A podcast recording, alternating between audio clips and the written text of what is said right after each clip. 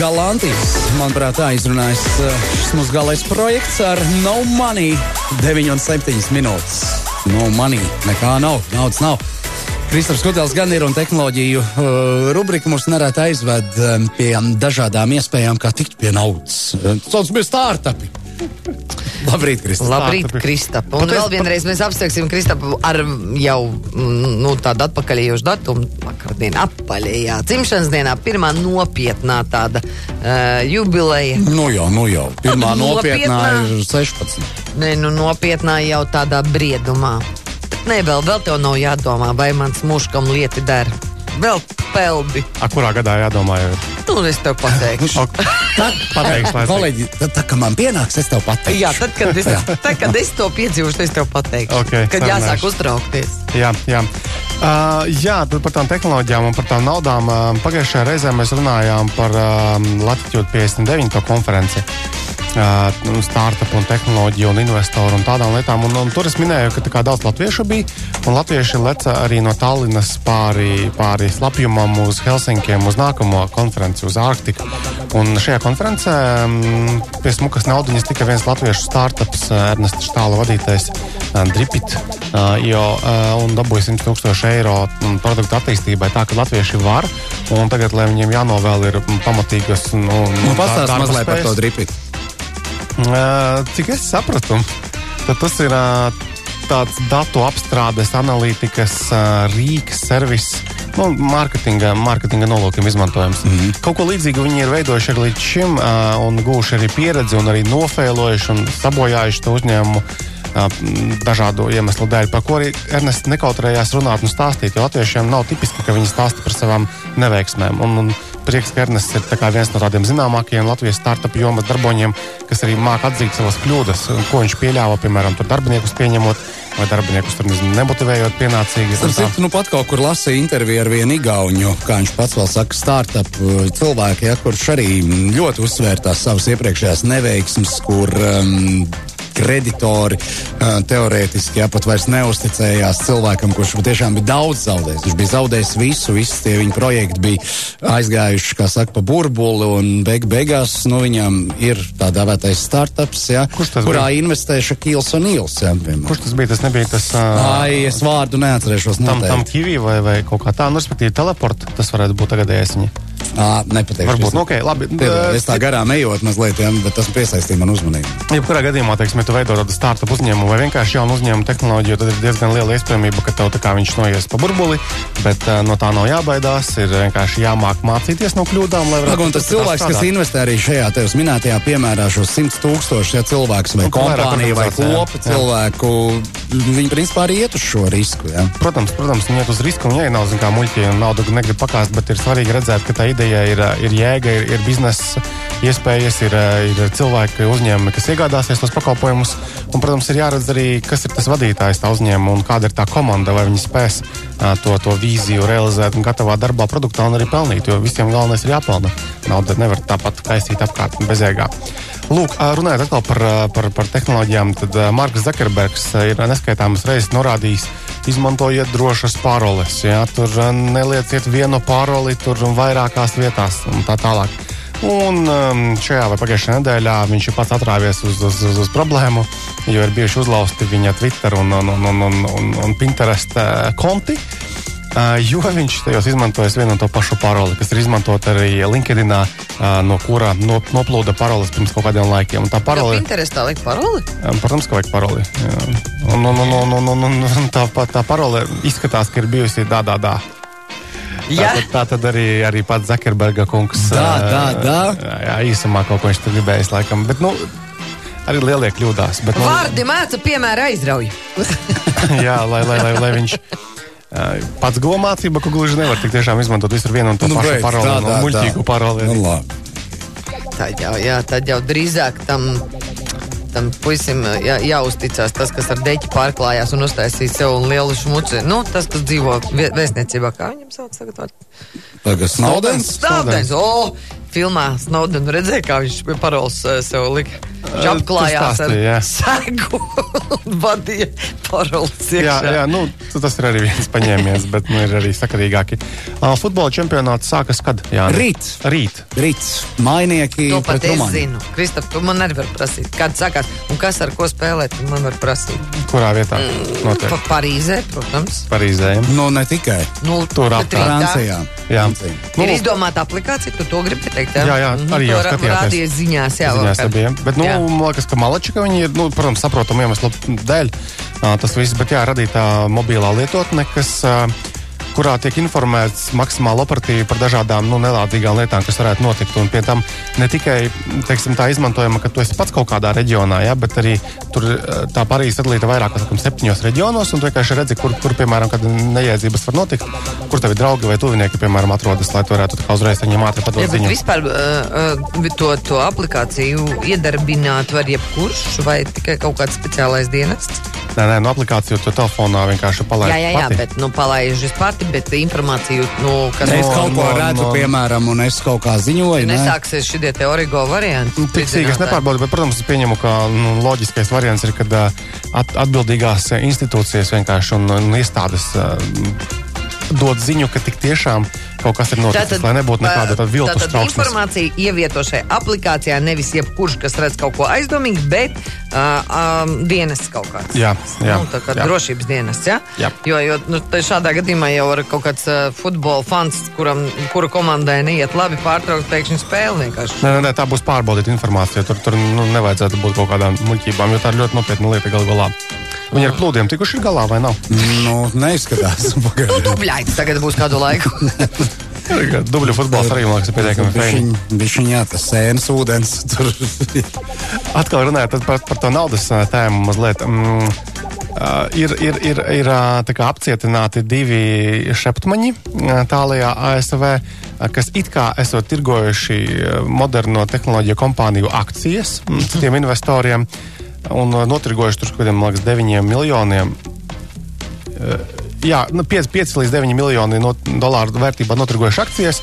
Un patiesībā tur akciju nemaz nav bijis. Vienkārši viņi to naudu ir izmantojuši, lai izklaidētos un brauktu uz Lasvegasu, tur spēlēt spēles un Šepmaņi. nu? Nu? skatīties uz blikām meitenēm. Nu, tā kā ja kāds mums piedāvā, ej, es to pārdošu akcijas Uberā kaut kādā vai, vai kaut kādā citā kompānijā, nu, tad tomēr labāk pārbaudīt pirms Labāk biržā to darīt. Ja?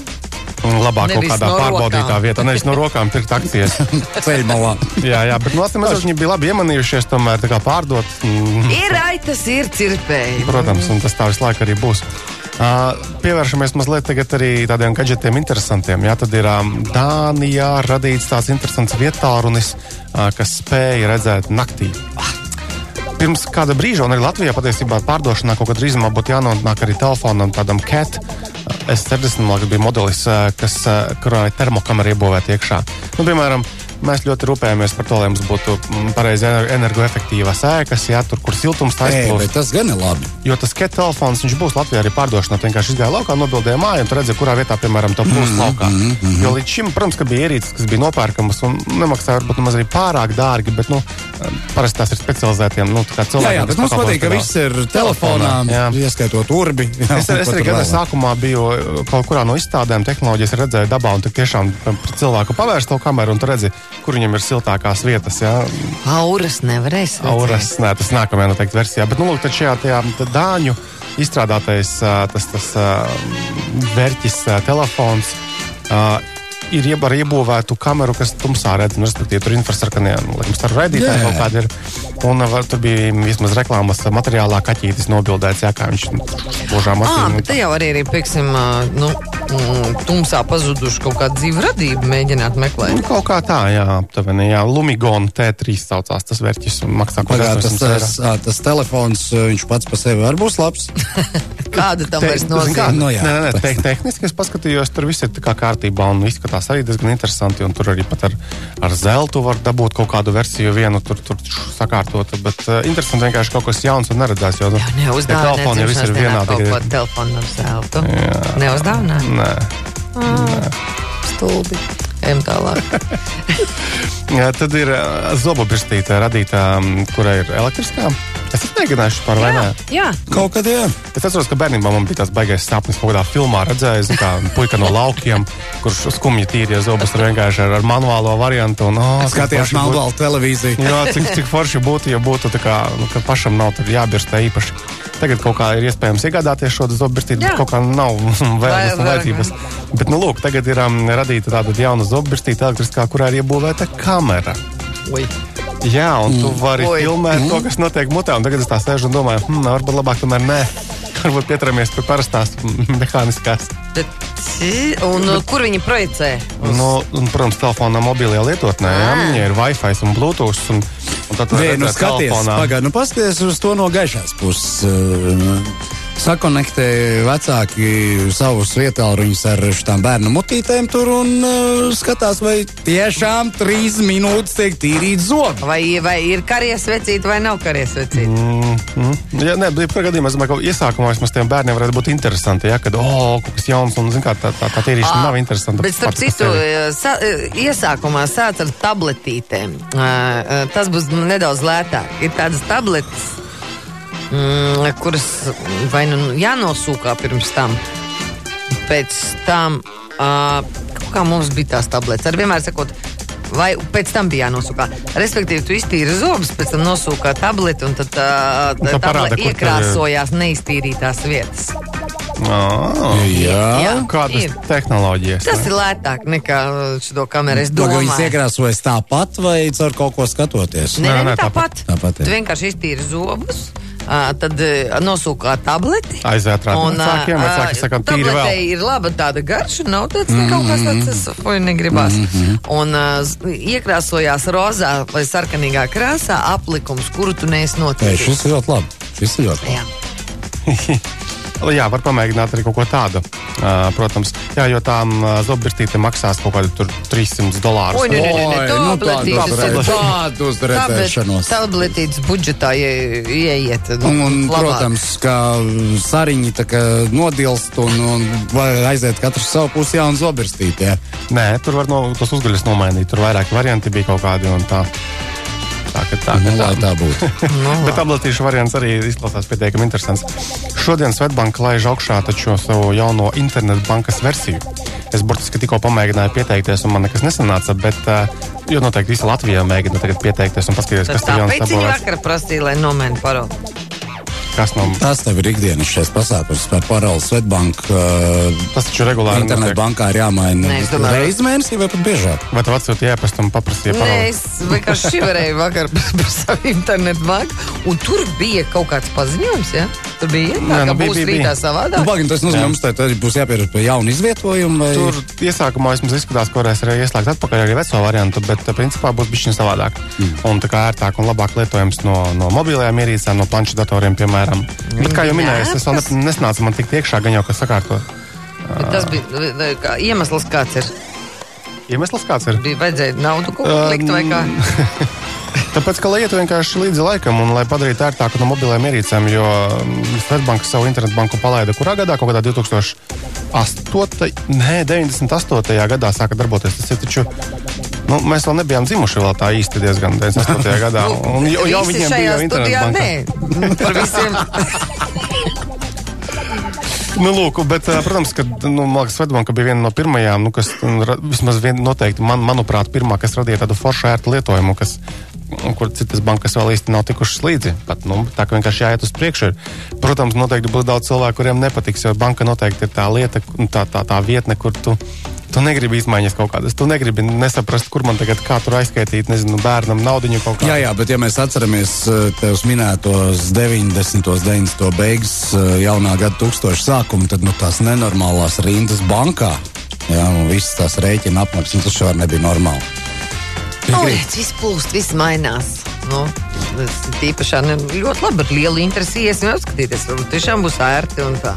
Jā, tā ka beigās daudz kaut kā pēdējā laikā ir jaunumu vismaz banku ziņā. Jo arī, piemēram, tur tas vasaras olimpiskās spēles arī taču paredzēts jau, jau drīzumā. Tur gan cilvēki baidās, un sportisti un žurnālisti doties tur gan zikas vīrusu dēļ un pārējo vīrusu dēļ. Bet, piemēram, vīza, kas ir oficiālais maksājumu sponsors un piedāvātājs tajā pasākumā, ir radījuši speciāli tādu gredzenu, kuru tu uzvilki vienkārši. Mēs runājām pirms, rei, pirms raidījuma vai diviem par tām kartēm, kuras tev nevajag terminālī bāzt iekšā. Vienkārši pieliki viņu klāt, un vienkārši viņš veica pirkumu līdz mazai summiņai. Tad tur ar gredzenu viņu varēs arī vienkārši pieliki pie tā termināla. Un tad viņš noskaitīja tos dāldarus par. Uh, gredzenam jābūt tieši tavā rokā. To noteikti viņš nepārbaudīs, kurā rokā ir. Jā, tas ir viens. Otrs ir, vai tur tiešām ne, ne, nepaprasīs kaut kādu parolīti, nu, kaut kā noķukstēt. Mm, īsti nē, tur noteikti arī kaut kādi ir maziņi limiti. Tur kaut kāda nopirkt, nezinu, šokolādītes, tāfelīti vai kaut ko tādu. Maziem pirkumiem, protams. Tu nevarēsi, nezinu, mašīnu nopirkt, piemēram, kaut kādu ar gredzentiņu no, novicinot gar terminālu. Ladu kaļinu arī nevarēs nopirkt ar gredzentiņu. Tas bija taču pasākumā noteikti drīzāk jau aktuālāks. Nu, ko vēl uh, minūte laika kaut ko? Jā, tāpēc, ka Facebook uh, sadarbībā ar Melburnas Universitāti tika veikts pētījums uh, par sieviešu un vīriešu uzvedību Facebook. Jā, tīklā. šito es lasīju. Kā izrādās, um, tas sievietes savos Facebook ierakstos visai bieži min vārdu vīrs. Kamēr, vīrie, kamēr vīrieši ļoti reti izmanto vārdu sieva. Tikai nu, mums zināms viens vai divi. Sievietes arī daudz biežāk attēlos ietegojušas savus laulātos draugus. Un vīri un vīrieši tā, tā nepārāk. Tā, es tev varu izskaidrot. Tā viņas eh, kā kad būtu, kad viņi drusciņi arī ieslēdz tādā tā kā savā cietumā. Nu, laikam jau, laikam jau. Lai, lai visas zinātu, ka šis ir manējais, un viņš ir publiskots. Paprūvē tik putniņi man te kaut ko. un, čīvināt. un, un pētījumā arī atklāts, ka sievietes parasti izsakās pozitīvi un draudzīgi, parasti tiek apspriesti cilvēki un patīkami notikumi. Savukārt vīrieši biežāk lieto lamu vārdus, interesēs par smieklīgām tēmām, sporta un automašīnām. Kā jau dzīvē? Cik neparasti. Jā, un, un mēs esam šonadēļ eh, kursorā publicējuši, manuprāt, no ļoti sakarīgu rakstu, par kurām mēs norādām uz mobilajām aplikācijām un, un, un tādiem padomiem, kā drošāku padarīt bērnu sadarbību ar vietāluņiem, ja kā nepalikt pie desmitkāršiem rēķiniem un sirmiem matiem un ar ieteikumiem konkrētiem, tā ka ir vērts arī uzmest acīm paskatīties. Paldies, Kristofers Kutēls, tehnoloģija ceturtdien pie mums Zopastā. Tālāk visu var uzzināt kursors LV, bet mēs tiekamies nākamā ceturtdienā. Jā, tā. tā.